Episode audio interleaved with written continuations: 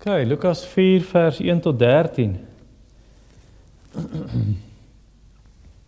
En die tema is jou oorwinning in Jesus, jou oorwinning in Jesus. Nou Rolf het verlede week Matteus 4 gepreek, die versoeking in die woestyn. En hy het nie geweet my volgende teks in my Lukas reeks is die versoeking in die woestyn.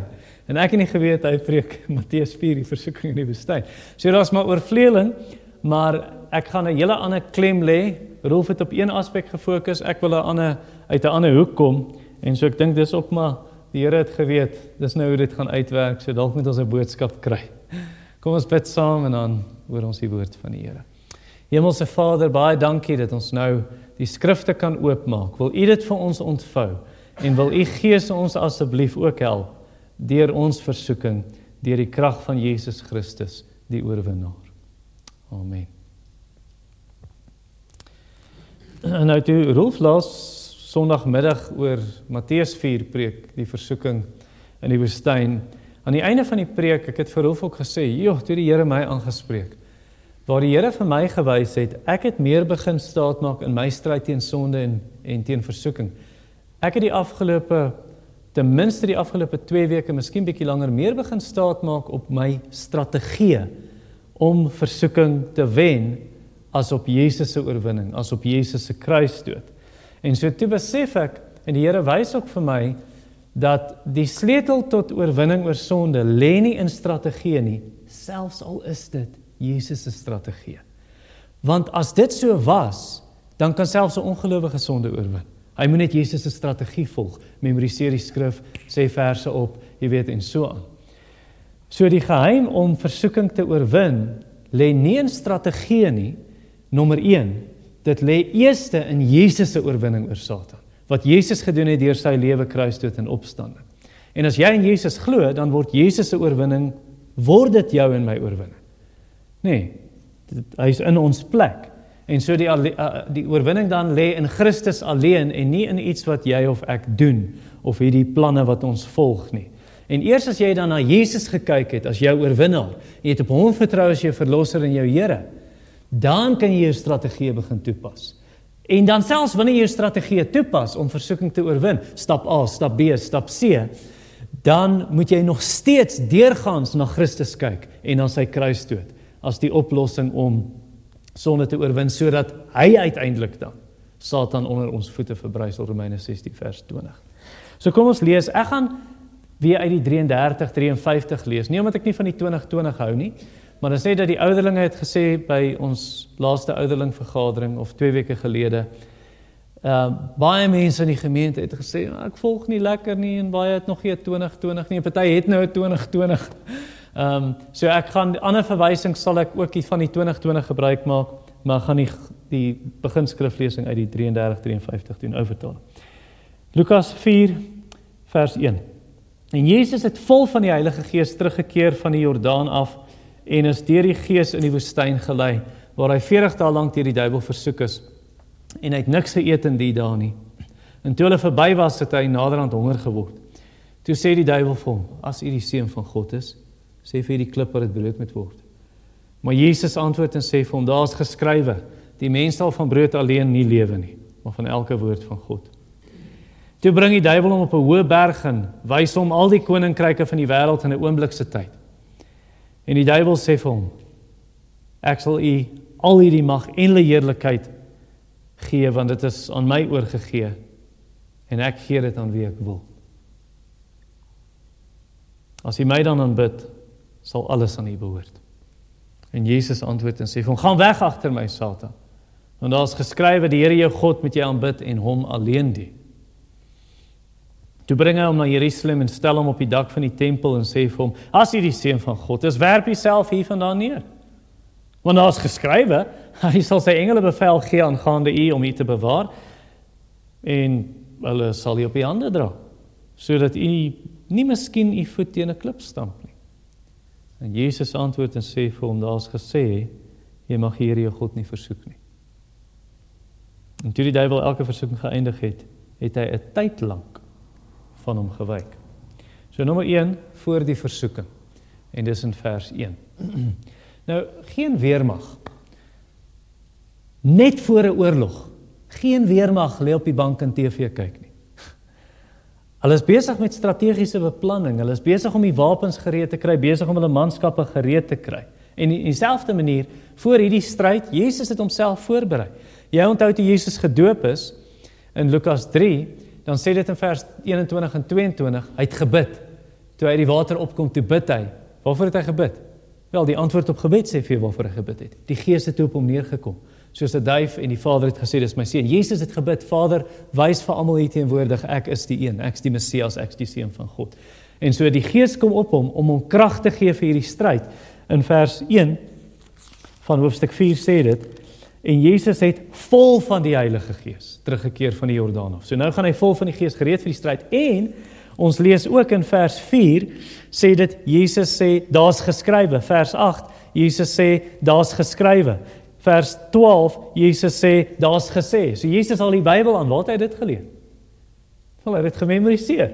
Nee, so deur sy deur sy hy's hy's daai man van Psalm 1 wat dag en nag die wet van die Here oordink. Dis hoekom hy vir die Sadduseërs kan sê julle ken nie die skrif nie want hy ken die skrif.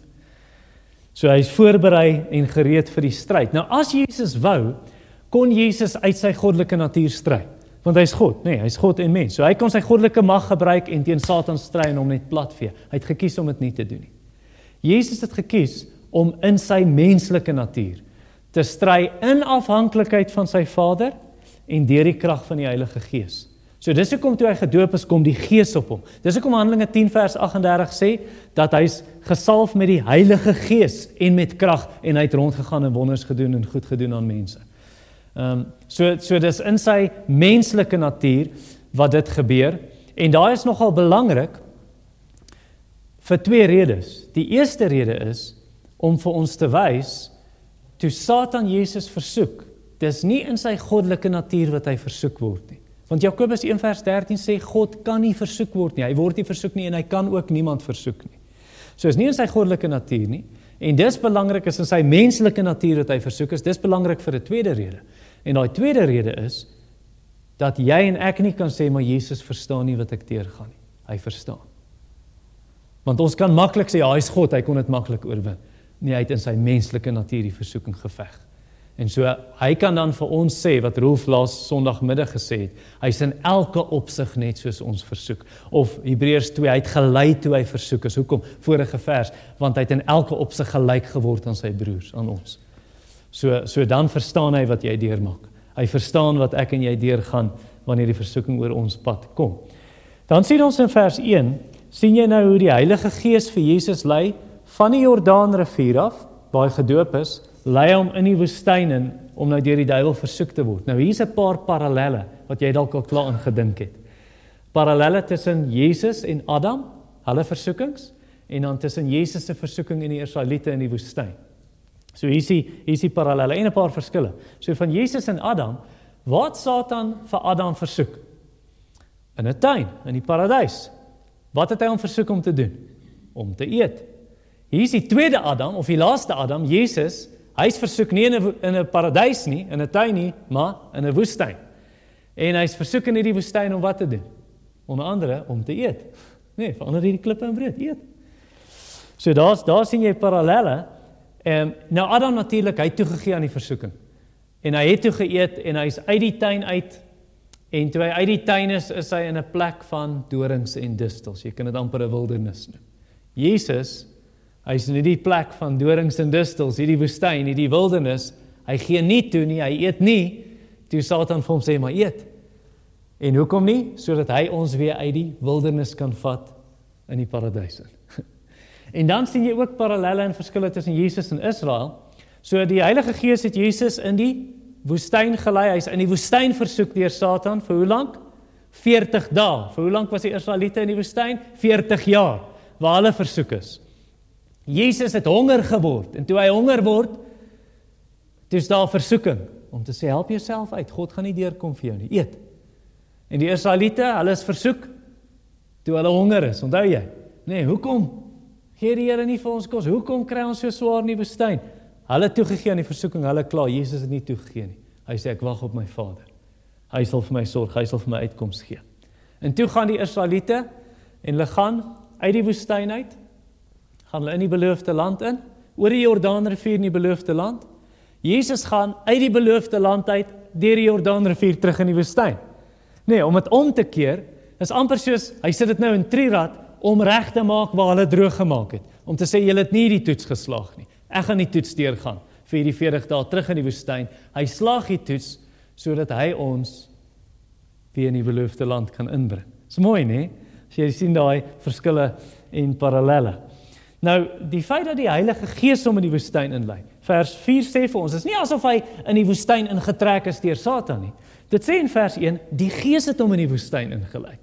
En Rolf het dit nou laasweek klaar aangesny waar hy gesê dit wys die Heilige Gees is soewerein. God is soewerein oor ons versoeking. Satan kan nie doen wat hy wil soos hy wil wanneer hy wil nie, maar dit wys ook vir jou dat hierdie is nie Jesus is die passiewe teken van die duiwel nie en Satan se versoekings. Nee, Jesus gaan aktief. He goes on the offense, not defense. Hy val aan. Nee, hy gaan in die woestyn, die Gees lei hom en hy gaan Satan oorwin daar. En natuurlik deur sy lewe, res van sy lewe uiteindelik dan die kruisdood en opstanding ook. En omdat Jesus Satan oorwin het, dis hoekom ons gehelp kan word. Ek weet nie wat jou versoekings is nie. Ek het elke dag versoekings in my lewe, elke dag en 'n klomp kere dag. En ek seker jy ook. Ehm um, maar Jesus, omdat hy Satan oorwin het, kan hy jou help. Hy weet hoe om hierdie stryd te stry. Dis hoekom as Paulus praat van trek die wapenrusting van God aan. Hy bedoel nie net die wapenrusting wat God gemaak het nie. Hy bedoel die wapenrusting wat God self gedra het. Toe Jesus aarde toe, hy het ook die woord gebruik soos ons hy het ook gebed gebruik en so aan. Ek weet nie of dit vir jou soms so voel. Vir my baie keer voel die duiwel wil my net nie uitlos nie. Sê dit of hy aanhoudend is. Uh en dan wil ek vir jou sê gaan kla by jou ouer broer. Romeine 8 vers 29 sê Jesus is die eerstgeborene onder baie broers gaan kla by hom en sê vir hom hy wil my nie uitlos nie want Satan vrees vir Jesus. Satan sidder voor Jesus Jakobus 2 vers 19 en Satan vlug as Jesus sê weg is jy. Net soos in Matteus 4 se einde sê hy gaan weg Satan en Satan moes weggaan. Die stryd is verby. So onderwerp jy aan God weerstaan die duiwel en hy sal van jou wegvlug sê Jakobus 4 vers 7. So, dis nommer 1 voor die versoeking. Nommer 2, die versoeking. En dis in vers 2 tot 12. So hier sien jy 40 dae van versoeking in vers 2a. Water. As water aanhou drup, 'n kraan. Hier's 'n kraan en onder die kraan is 'n rots. So groot rots. As daai kraan aanhou drup, kan dit daai rots seën seermaak. ja, met tyd. Daai ding hoef net vir jare en dekades aan te hou lek en daai water drup en drup en drup en uiteindelik kan dit selfs rots laat erodeer. En dieselfde met versoeking. As versoeking net aanhou en aanhou en aanhou en aanhou en aanhou en aanhou en uiteindelik dit dit kan jou breek. En Jesus besef hoe gevaarlik dit is. Uh en Jesus beleef iets van die krag van hierdie versoeking.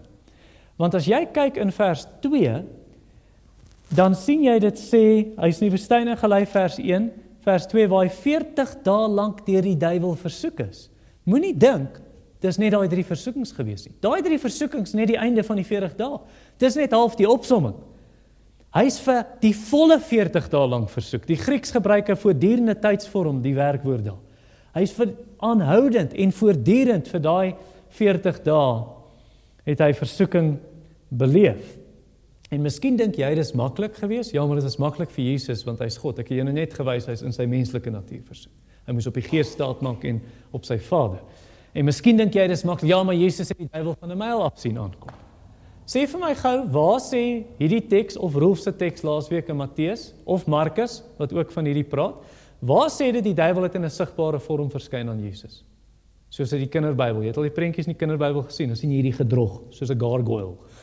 verskyn hy so aan Jesus. Gaan jy val vir Satan as jy hom reg voor jou sien en hy sê ek is jou vyand, ek sien hom jy te versoek. Jy gaan nie val vir hom nie. Hebreërs 4 vers 15 sê Jesus is in elke opsig net soos ons versoek. Rolf, hoe word jy versoek? Verskyn die duiwel in 'n vorm aan jou met horings en 'n vurk en 'n stert en 'n Nee, hy verskyn nie so nie. Uh Jesus as hy in elke opsig soos ons versoek was, dan beteken dit Hy het nie eers 'n fluisterstem hier op sy skouer gehoor of in sy oor of in sy gedagtes nie. Hoor hoor jy? Oom Piet as oom versoek word, hoor oom se stem. Piet, ek is hier. nee. jy hoor nie 'n stem nie. Wat versoeking versoeking maak is, jy weet nie dis die vyand nie. Jy dink dis jou eie gedagtes. So dis net hierdie gedagte wat jy kry die bloute. En toe Jesus dit aan die skrif meet, en hy sê maar die skrif sê, toe besef hy hierdie is die duiwel wat hom versoek. Hierdie is nie sy gedagtes nie. Ek weet nie wat met jou so partykeer gaan nie. In jou gedagtes, met my gaan dit elke dag so. Jy weet, partykeer voel dit vir jou jy kan nie meer nie. Veral as hierdie hierdie kraan aanhou drup, aanhou drup, aanhou drup. Dit hou net aan vir weke, vir dae, vir weke, vir maande, partykeer selfs vir jare. Waar dit net konstant is. En Jesus, hy weet hoe om dit te oorwin. Hy het dit oorwin. So vra hom om jou te help. As jy sê maar ek weet nie hoe nie, hoe veg ek? Vra hom, vra hom. Ek wil jou miskien aanmoedig om Martin Lloyd Jones se reeks te kry oor Efesiërs, maar spesifiek die laaste 2 volumes. Dis oor Efesiërs 6 vers 10 tot 20. Alles oor die wapenrusting en geestelike oorlogvoering. Ek dink jy gaan baie ver soek om beter Bybelse lering te kry oor geestelike oorlogvoering as Lloyd Jones. Ehm um, so jy kan dit kry by Augustine Bookroom of by Good Neighbors Bookshop, Augustine in Pretoria, Good Neighbors in Randburg. Albei ken dit goed want hy werk naby Good Neighbors. Maar kry Lloyd Jones se goed. As jy van lees hou, dan lees jy daai goed. En ek wil jou waarborg, as jy daai goed lees, bidend lees en vra Here help my om hierdie goed te begin toepas en jy volg daai Bybelse lering, dit sal jou lewe verander. Of as jy nie van lees hou nie, jy kan al daai goed wat in daai boeke is gratis kry om na te luister, die preke op MLJ Trust, mljtrust.org, martinlloydjonestrust.org. Ehm um, en jy kan net daar gaan Bybelboekorde, ek soek hier reeks oor Efesiërs hoofstuk 6 en dan gaan jy al daai preke kry. En dan vat 'n klomp maande, soos jy in die kar ry of soos jy jou skottelgoed was en jou was gedoen of wat ook al, dan of gras sny, dan luister jy daai goed. En dan luister jy. Nou Lloyd Jones, as jy hom lees, is bietjie makliker as jy hom luister in die begin raak net gewoond aan hom. Uh we come to the 6th chapter of the epistle to the Ephesians. Hy begin so, maar dan as hy opgewerk raak, man, dan roer dit jou hart. En ek seker die Here sal daai ook gebruik om jou te help. So dis die 40 dae versoeking. Dan sien ons die eerste versoeking in vers 2b tot 4. Ek het in 'n boek gelees uh, wat gebeur met iemand met jou liggaam as jy vir 40 dae vas. Hier's wat die ou sê wat gebeur. Dag 1 tot 3. Nou, baie van julle het al vir 'n dag gevas. Al's hongerpyne. Maar as jy nou vir meer as 'n dag gaan en jy gaan 'n derde dag, dan begin jou tong wit raak en jou asem ruik bietjie sterk. Uh want jy's besig om soos hulle in Engels sê te detox, nê? Nee, die gifstowwe uh jy kry hoofpyn en so aan. Dan dag 4, dan begin jy bietjie duiselig voel. Jy's lighooftig en jy voel bietjie pap en swak. En dan dag 6 en 7 dan begin jy weer wakkerder voel. Jy begin jou kragte herwin. Dan kom jy by dag 9 en 10. Nou is daai honger weg. Jy voel nie honger nie. Jy voel ek kan hierdie vir ewig doen. En en jy voel 100%, jy voel wakkerder as ooit, sterker as ooit. En dan dag 21 tot 40, dan kom daai hongerpyne terug soos hulle in Engels sou sê met 'n vengeance. Dan kom daai goed terug en dan wat gebeur is jou vetreserwes raak raak op. Sê jou liggaam kan nie meer aan die aan die vet teer nie. Nou begin dit aan weefsel teer. En so nou begin jy regtig pap en swak voel. Jy is eintlik wat hulle in Engels sê starvation. Nee. So jy kan dink hoe Jesus gevoel toe hy vir 40 dae gevas het. Uh, net soos Moses, het mos vir 40 dae gevas, Elia het 40 dae gevas, Jesus ook hierso. Maar hy het dit nodig. Hy het nodig om te vas en bid want hy gaan nou sy bediening begin en so hy het krag nodig. Hy het geestelike krag nodig vir hierdie bediening en eintlik wat Jesus sê wanneer hy vir 40 dae vas. Hy sê dit nie in woorde nie, maar sy aksie sê dit. Ek het my Vader nodig meer as wat ek kos nodig het. Hy het dit gesê op 'n stadium wat hy gesê het, my kos ons is om die wil van my Vader te doen. Dis my brood. En dis toe wat die duiwel kom. En hy vat hom. Hy versoek Jesus in die woestyn en nou gebruik hy 'n natuurlike begeerte. Is dit sonde om honger te word? Nee, dis 'n natuurlike begeerte. Maar nou wil die duiwel daai natuurlike begeerte na kos omswaai in sonde. En hy versoek Jesus in vers 3 sien jy toe die toe sê die duiwel vir hom: "As jy die seun van God is, sê vir hierdie klip dat dit brood moet word. So as Jesus die seun van God is, kom nou, toe Jesus gedoop is, toe Jesus gedoop is, toe toe kom hy stem ons en sê jy dit is my geliefde seun. Hy hy's die seun van God. En het Johannes die Doper nie gesê toe hy preek God kan uit hierdie klippe kinders van Abraham maak nie? Het Jesus nie gesê as my disippels my nie prys nie in Lukas 19, as my disippels my nie prys nie, dan sal die klippe dit uitroep? So hy kan mos dan nou hierdie dinge met klippe doen. Dan moet hy mos hierdie klippe kan vat en hy moet die klippe in brood verander. En dis wat die duiwel nou vir hom sê. Dis asof Satan vir hom sê kom nou Jesus. Het het nou het nou lank genoeg gewag vir die Vader. Onthou nou, Jesus dink in sy eie gedagtes, ja. Ek het lank genoeg gewag vir my Vader, gaan myself uithelp. Hy gaan nie vir my deurkom nie. Maar maar maar as hy dit in die skrif net besef hy dis Satan, is nie my gedagtes nie. Ja, ja, die Vader is nie betroubaar nie. Help jouself uit. Kom Jesus. Kom. Ek ek het mos die krag om dit te doen. Ek kan wonderwerke doen. Ek het die gees. Ek kan hierdie hierdie klippe in brood verander en en dis nie asof dit sonde is om te eet nie, is dit? Veral nie as jy 40 dae laas geëet het nie. En dan haal Jesus aan uit Deuteronomium 8 vers 3. En hy sê basies vir Satan in in in vers 4 nou sê hy dis nie dis nie brood wat lewe gee nie. Dis God wat lewe gee. As ons nie as ek nie my Vader het nie, kan ek nie brood hê nie. En selfs die brood wat ek sal hê, sal my nie versadig sonder God nie. Dis hy wat ons versadig. En so Jesus weet sy Vader sal uitkoms gee op die regte tyd. So dis of hy sê ek wag op my Vader, gaan nie myself uithelp nie. Ek sal op hom wag. Ek weet nie of die duiwel dieselfde vir jou sê nie. Die duiwel praat mos so, nê? Jy jy begin daai gedagtes dink, dit begin in jou kop maal en jy begin dagdroom en dan begin jy dink, die Here het my vergeet. Die Here gaan nie vir my deurkom nie. As ek myself nie uithelp nie, gaan niks gebeur nie. So wat help dit ek hou aan bid en hou aan wag hierso? Ek meen, kom nou, hoe lank hoe lank bid ek nou al vir vir 'n lewensmaat? Hoe lank bid ek al vir gesondheid? Hoe lank bid ek al vir 'n werk? Ek het nog steeds nie.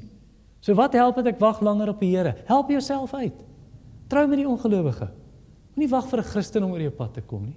Help jouself uit. Gaan sien 'n palmleser. Gaan sien iemand wat in die kristalbal kan kyk wat jou kan help. En jy vertel van die toekoms. Help jouself uit. Ja, ek weet dit is onwettig om geld op daai manier te maak. Dis nou teen die wet en dis miskien nie reg. Ja, wat anders kan jy doen? Jou kinders moet eet. So sien jy hoe subtiel kom hy. En hy begin daai goed in jou gedagte plant. En jy begin twyfel saai soos Rolf ons laas Sondag gewys het. Nee, nee, nee, nee. Vul eerder jou gedagtes met sy beloftes. Jou gedagtes, die wat op die Here wag. Die wat op die Here wag, kry nuwe krag. Wag op die Here, wag op die Here. Hy sal jou ondersteun met sy reddende regterhand. Hy gaan jou deur die rivier vat en deur die vuur. Die rivier gaan jou nie oorspoel nie, jy gaan nie verdrink nie, die vlam gaan jou nie skroei en brand nie. Hy sal jou nooit begewe en verlaat nie. Geen versoeking het jou oorval behalwe menslike nie. God is getrou. Hy gaan nie toelaat dat jy bo jou kragte versoek word nie.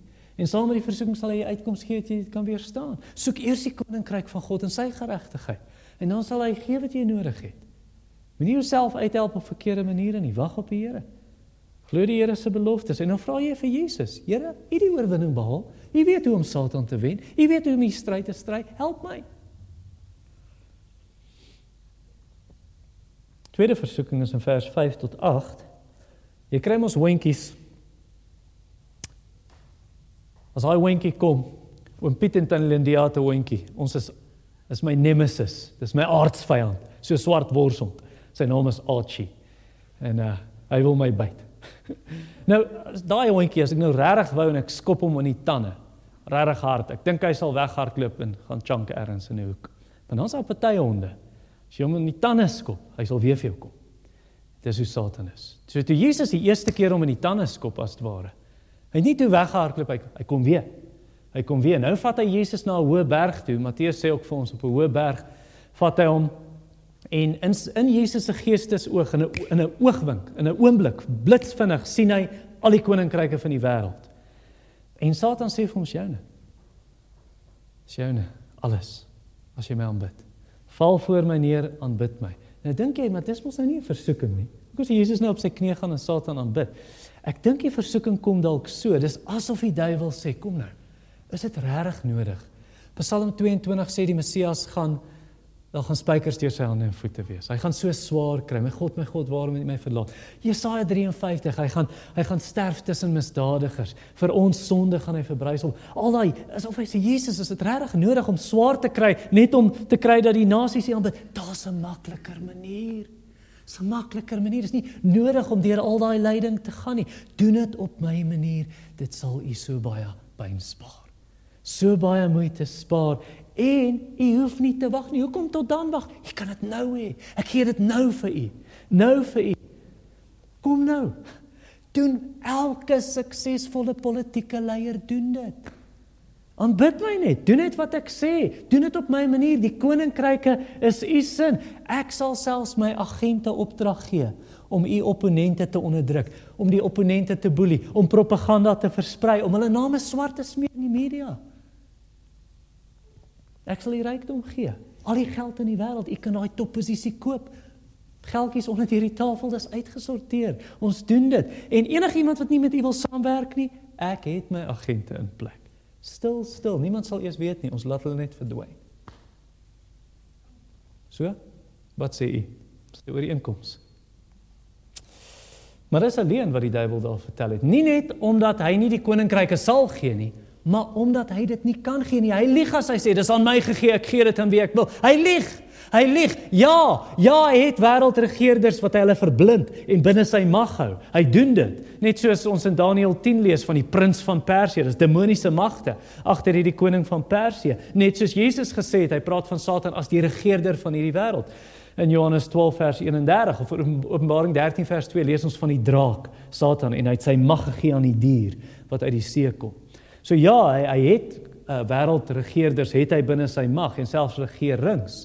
Maar die koninkryke van die wêreld is nie syne nie. Dit behoort nie aan hom nie. Dis nie syne om te gee nie. God gee dit aan wie hy wil. Dis onder sy besit. Soos onthou julle te koning Saul verwerp is. Toe sê Samuel, God sal hierdie wegvat hierdie koninkryk en aan die een gee in wie hy welbehae het, die een wat sal regeer soos hy wil hê.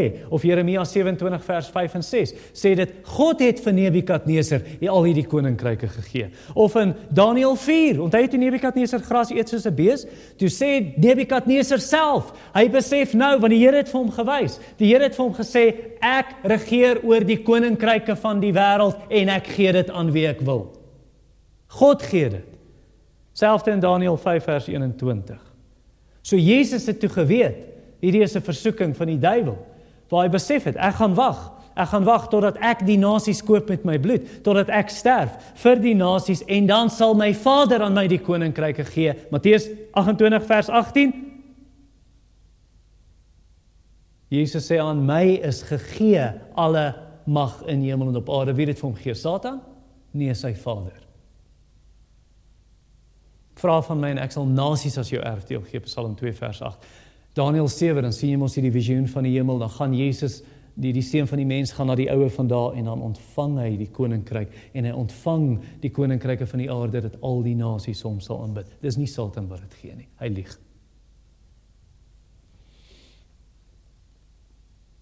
So Jesus se lof, Jesus se gehoorsaamheid, Jesus se aanbidding is gereserveer vir sy Vader. Hy sal doen wat die Vader sê. Vers 8 sê hy jy moet die Here jou God aanbid en hom alleen dien. En dis ook hoekom Jesus in die woestyn deur sy hele lewe, deur sy kruisdood, dis ook hoekom hy Satan oorwin het. End uit sodat die koninkryke ook aan ons gegee kan word. Sê Jesus nie salig is die sagmoediges, hulle sal die aarde verwe, as die aarde in besit neem. Sê Jesus nie vir ons in die Bybel waar in Matteus 25:34 kom julle geseënes van my Vader, kom in die koninkryk wat vir julle voorberei is van die grondlegging van die wêreld. Hier's julle erfdeel. Jesus sterf aan die kruis ook sodat ons sal doen wat hy doen. Jy moet die Here jou God alleen dien. So dis hoekom hy Satan oorwin dat ons die een aanbid aan wie aanbidding toe kom. Dat ons die Here aanbid en voor hom buig. So kyk mooi julle Kyk na wat God vir jou bied. En dan gaan jy nie val wanneer die Satan kom met periet. Periet is fool's gold. Fool's gold. Dis vals goud, dis nie regte goud nie. Kom ek gee jou hierdie goud. Hy lieg. Hy kan niks vir jou gee nie. Hy's alleen daar. So onderskei die duiwel se stem wanneer jy die wêreld hoor sê en is eintlik Satan agter dit. Your best life now. Jy kan nou al hierdie dinge hê. Ek sal dit nou vir jou gee. Gaar op, gaar op soveel as wat jy kan. Dan kan jy in leksheid aftree. So asof 65 as jy verby dit gaan, jy weet dan as jy in die paradys. Lewe vir die oomblik. Koop nou, hey, as jy nou koop, dan gee ons vir jou A, B en C verniet. Jy dis dis 'n aanbod van 'n leeftyd. Hierdie special gaan nie hou nie, hoor. Jy moet dit nou hê. Jy moet dit nou kry. Die voorraad gaan opraak. Hardloop, paniek, paniek buy, paniek aankope. En dan as jy voor einde Februarie doodgaan aan COVID. Of van wat se ander rede hoekom jy sterf. En dan al daai goed wat jy het, wie is dit? Dis nie moeite werd om die koninkryk van die hemele te mis want jy het vir die oomblik gelewe. Alles gaan oor hier en nou. Dis nie moeite werd nie. Dan dan moet ek vir jou sê wat Jesus vir daai man gesê het. Jou sot, jou dwaas of soos Martin Holt altyd gesê het, armsalige sot. Die derde versoeking vers 9 tot 12. Jy weet wat teleportasie is, nê? Nee, teleportation. So dis as iemand verdwyn hy en dan verskyn hy elders anders. Of astrale projeksie. So daar lê die liggaam en die gees gaan uit die liggaam uit en gaan elders anders. Uh, of 'n visioen in die Heilige Gees in die Bybel, 'n visioen van die Gees, so dis wanneer die Heilige Gees jou geestelike realiteite laat ervaar wat jy nie met die met die jou sintuie kan beleef nie. Soos Johannes wat skielik haar sy in die hemel, sien die visioen van die hemel of of hy uh, daar dit kan baie boos wees, nê, hierdie astrale projeksie en teleportasie, okkultiese goed, maar daar's goed in die Bybel waar die Here sulke dinge doen. Hy vat mos vir Filippus na hy die Ethiopiër gedoop het. Skielik, waar's Filippus in 'n ander dorp? Of Esegiel, die Gees vat hom aan sy hare en hierse in Jerusalem, uit Babylon uit gaan na Jerusalem toe. Uh, of Elisa wat vir sy slaaf Gehasie sê, "Ja, moenie vir my lieg nie, ek was daar." My my, my gees het agter jou aangegaan, my hart het agter jou aangegaan. Ek het sien wat jy doen. Ehm um, en en dan die visioene soos ek nou noem van Johannes in die boek Openbaring. Nou al daai goed dis nie hoe Jesus op die tempel se dak gekom het in vers 9 nie. Hoe weet ek dit? Want Markus sê vir ons in 1 vers 13 Jesus was vir die volle 40 dae in die woestyn. So wat hier gebeur met Jesus, dis of hy in of hy in sy geestesoog amper soos dagdroom of in sy geestesoog homself op die tempel sien staan. Maar dis Satan wat dit in sy gedagtes inplant. Asof hy homself daar sien staan op die hoogste punt van die tempel. Nou die hoogste punt van die tempel, dit is 46 meter bo die grond, maar as jy aan die suidekant van die tempel gaan staan, jy kyk af, kyk jy nie af net tot op by die fondasie van die tempel nie. Jy kyk al 137 meter af tot in die diepte van die Kidron vallei, net buite Jerusalem. So dis verskriklik hoog. Josefus wat in daai tyd geleef het, hy sê as jy daar gestaan het, jy het so dronk geword in jou kop as jy afkyk. Jy voel sommer so 'n bietjie lighoofdig. Ehm um, So so die duiwel hy het vir Jesus laat dink hoe hy van die tempel se dak afspring en ja Psalm 91 sê mos die engele God sal sy engele stuur dat jy nie jou voet teen 'n klip stamp nie en is of hy die gedagte kry maar dis nie sy gedagte nie onthou Satan plan dit daar hoe hy afspring en net voor hy die grond tref kom die engele en hulle raap hom op hulle gryp hom en jy weet hy hy kry nie seën nie of Satan vir hom wil sê jy gaan die held wees Dink jy toe almal dan vir u gaan prys? U's die held, het hierdie ding gedoen, maar Jesus besef hierdie is Satan. Want hy help Psalm 91 verkeerd aan. Rolf het dit laasweek uitgewys vir ons. Nou ek gaan nie herhaal wat hy daar gesê het nie. Al wat ek vir jou gaan wys, is hy haal dit buite konteks aan. Want as jy die Psalm gaan lees, dan sien jy O, as jy jou vertroue op die Here stel, dan sal hy die engele stuur. As jy by hom skuil, hy het nie gesê as jy vir Satan luister en roekeloos is, dan gaan die Here sy engele stuur nie. En buitendien was die engele daar? Hulle was daar. Markus 1 sê dit. In vers 13, die engele was daar. Die feit dat Jesus hulle nie gesien het nie, want hulle is onsigbare geeste, beteken nie hulle was nie daar nie. Hulle was daar. Satan wil vir hom maak asof hulle is nie daar nie en doen dit en hulle het hom beskerm. Maar daar's 'n groter les hier. Dink die groter les, jy het dit raak gesien. Want dis jy kan dit nie mis nie. Dit staan uit soos 'n seer duim, soos 'n paal bo water. Die groter les hierso is Satan om jou te versoek, gebruik baie keer die Bybel. Hy haal baie keer die skrif aan, soos hy met Jesus gedoen, daar staan geskrywe om ons te versoek. Apartheid. Kerke het die Bybel gebruik om apartheid te verdedig. Mense vandag gebruik die Bybel om homoseksualiteit te regverdig en sê ja maar Mense gebruik die Bybel om vir jou te probeer sê ja maar Jesus is nie God nie. Johannes 14 vers 28 sê Jesus self die Vader is groter as ek. En hulle gaan bestudeer nie die hele konteks en sê hier's wat dit beteken nie. Dit praat van sy menslike natuur. Hulle gebruik die Bybel om vir jou te sê, jy kan lewe spreek. Jy kan net spreek en dinge gaan gebeur. Hulle gebruik die Bybel om vir jou te sê, God wil hê elke Christen moet baie geld hê en ryk wees. Health, wealth and prosperity. En dan haal hulle vir jou Bybelversie en hoe doen hulle dit? Presies soos Satan gedoen het buite konteks. So jy en ek moet ons Bybels goed ken. Sodat ons kan weet wanneer 'n vals ou, 'n vals leraar die Bybel aanhaal dat jy weet, dis nie waar nie. Dis vals. Soos dit ons Bybels goed ken, ons moet memoriseer, ons moet verse in ons hart bære. Dis die swaard van die Gees. Dis Jesus gedoen het. Daar staan geskrywe, Satan. Daar staan geskrywe. Daar staan geskrywe. Dis ook ons swaard om te veg teen Satan. Dat jy nie glo alles wat mense vir jou sê nie, net omdat hulle 'n Bybelversie aanhaal of Jesus se naam sê. Ons moet die skrifte ondersoek. Met die manier wat jy dit doen, is as iemand vir jou iets sê en jy weet, maar hierdie klink nie reg vir my nie gaan na die vers toe wat hy aanhaal. Sê wag, kom ons gaan kyk. Of as hy sê ja, maar die Bybel sê dan sê ek het al baie mense dit hoor sê. Ja, maar die Bybel sê en dan sê ek waar sê die Bybel dit? Nee, maar dit staan nie in die Bybel. Ek sê, "Ha, ek het die Bybel al baie deur gelees, staan nie in die Bybel nie." so, so gaan na die teks toe wat hy sê. Nee, sê vir my waar staan dit? O nee, ek kan nou nie onthou nie. Ja, presies. OK, of ek kan onthou. Nou kom ons gaan. Kom ons gaan kyk. En dan kyk jy na die vers, dan lees jy die konteks en dan bespreek jy dit met ander gelowiges. En dan kyk jy wat het Christene deur die geskiedenis gesê en dan fors jy bietjie na en jy bestudeer. Jy bestudeer die teks en luister fyn, luister baie fyn na wat die prediker nie sê nie. Want baie vals leraars, soos Satan hier, roel vir dit vir ons gewys laasweek. Hy het 'n paar woordjies uitgelos toe hy daai vers aan. Baie predikers, dis nie wat hy sê nie, Daar's net sekere goed wat hy nooit oor sal praat nie. Hy sal nooit oor God se heiligheid praat of die hel oor sonde of so aan nie.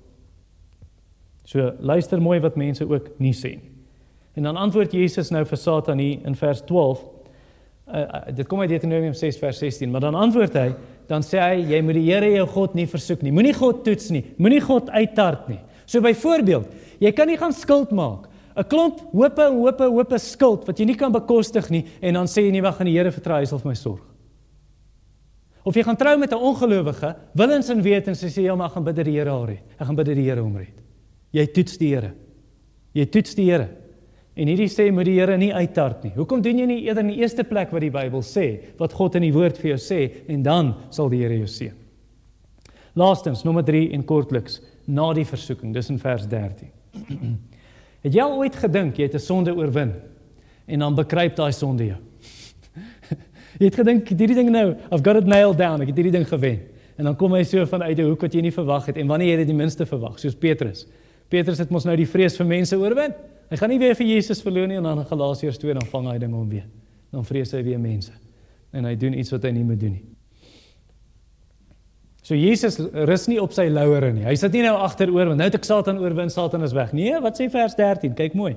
Toe die duiwel elke versoeking geëindig het, het hy 'n tyd lank 'n tyd lank van hom gewyk gewyk. Hy het teruggekom.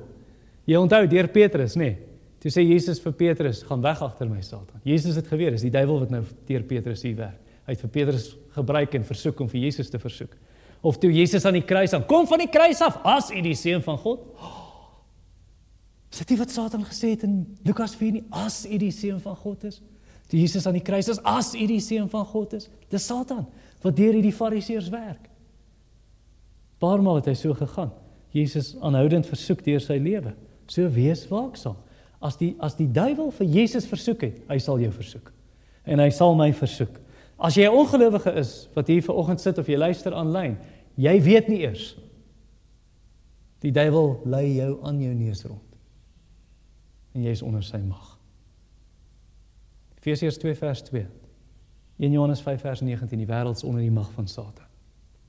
En dan moet jy die Here vra, Here breek hierdie mag. Here red my uit die mag van Satan. Bring my na die koninkryk van lig. Red my uit die duisternis. Verbreek die werke van die duiwel. Jesus het dit kom verbreek. Here red my. En as jy 'n gelowige is, wil ek vir jou vanoggend sê moenie wanhoopig geraak nie. Moenie die handdoek ingooi en jy raak so mismoedig want die versoeking slaan jou en slaan jou en slaan jou soos golwe een na die ander. As daai golwe kom, waar moet jy gaan wegkruip? Agter die rots agter die rots van Jesus Christus. Skuil in Christus. Hy weet, hy het die oorwinning behaal. Hy het Satan oorwin deur sy kruisdood. 2000 jaar gelede in die woestyn deur sy lewe, deur sy kruisdood, deur sy opstanding, Jesus het die oorwinning behaal. En dan skuil jy in hom. En dan in 'n sekere sin dan's dan's dit nie jou stryd om te wen nie. Dit is nie jou stryd om te wen nie. Jesus het dit klaar gewen. So so jy kry jou krag uit sy oorwinning. En dan sit soos 2019 rugby wêreldbeker. Wie het gewen? Wie het gewen? Ja, ek het gehoor party van julle sê ons. Want party van julle het nog nooit rugby in jou lewe gespeel nie, maar jy sê ons het gewen. Al was dit hulle oorwinning is ons oorwinning. En net so. Jesus se oorwinning is ons oorwinning. Kom ons bid saam. Hemelse Vader, baie dankie dat U vir ons oorwinning bewerk het deur U seun Jesus aan die kruis. En hier in die woestyn in Lukas 4 en deur sy hele lewe en deur sy opstanding. Ek kan nie in mense se gedagtes sien nie, maar U kan. En U sien party van ons is baie mismoedig. Voel net of hierdie versoekings nie ophou nie. Dankie dat U oorwin het. Help ons om U te vertrou en maar aanhoudend terug te gaan en ons krag by U te kry. En dan ook daai toepassings te doen wat Rolf oor gepreek het laasweek. Gee ons genade, Here, in Jesus naam. Amen.